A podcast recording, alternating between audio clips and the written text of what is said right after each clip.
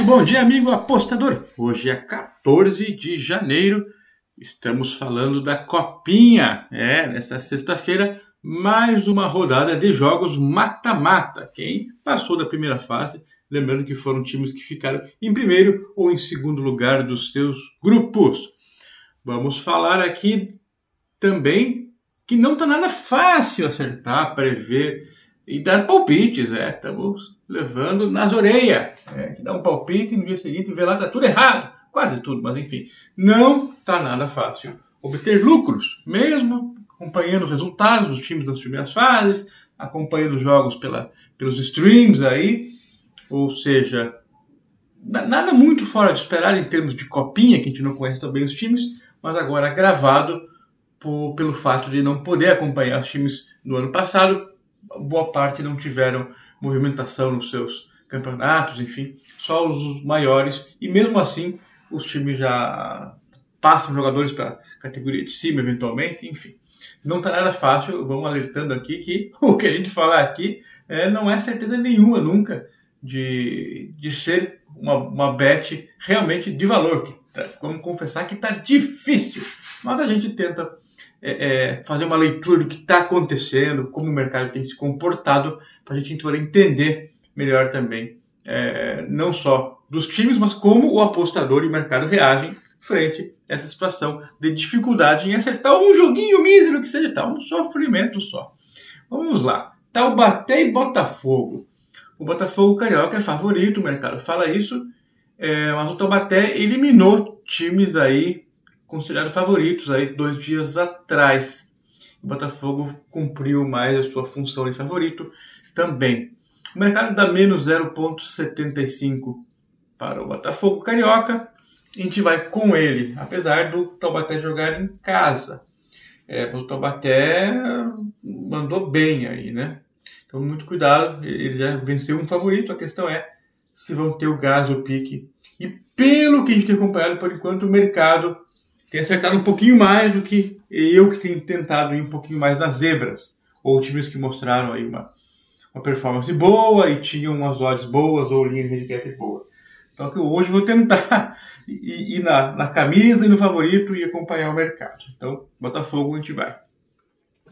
Voto Poranguense Bahia, o mercado abriu como draw no bet e não se mexeu para o lado nenhum. Interessante. Eu fui contra o Votuporanguense na última rodada e me dei mal, porque eles ganharam. Agora eles pegam o Bahia.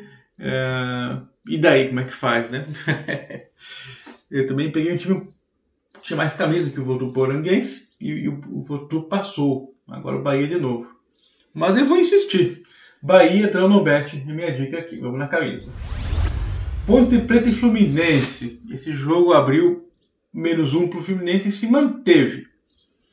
Eu fui contra o Ponte Preta, eu acho, na última rodada. E, e, aqui vou de novo contra. Eu vou no Fluminense menos um.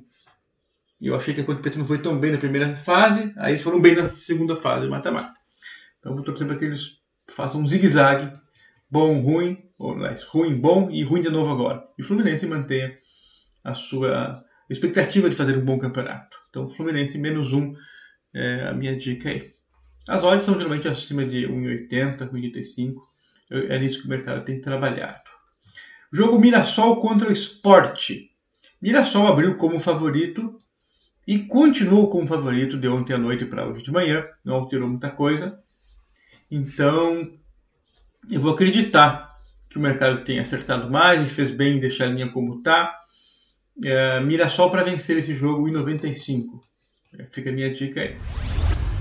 O Mirassol, fala bem verdade, tem uma tradição boa aí para Copinha, para quem não, não conhece bem o time, ou estranho o nome Mirassol, mas ele tem uma tradição boa no futebol de Copinha e já também apareceu na, na, no estadual Série A1 do Paulista, A2 também uma boa passagem.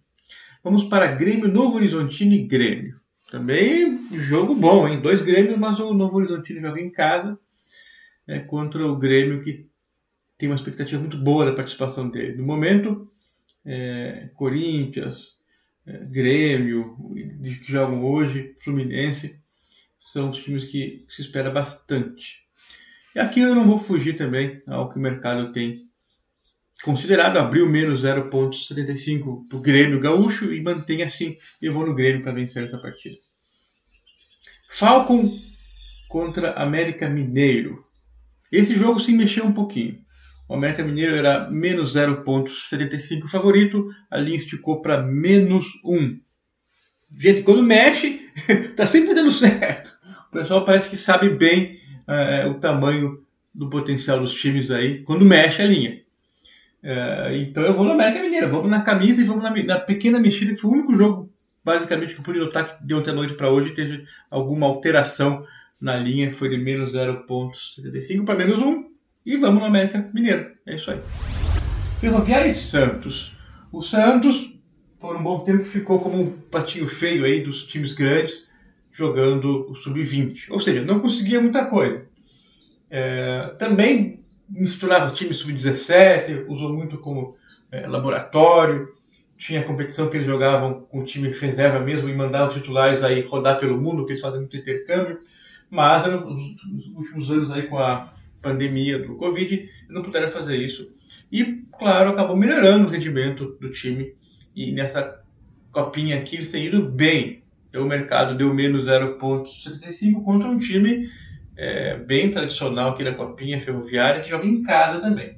Esse é um pequeno problema aí de enfrentar Ferroviária, Novo Horizontino, Mirassol, Votupo, Votuporanguense e Taubaté. Todos os grandes estão jogando na casa dos times paulistas menores.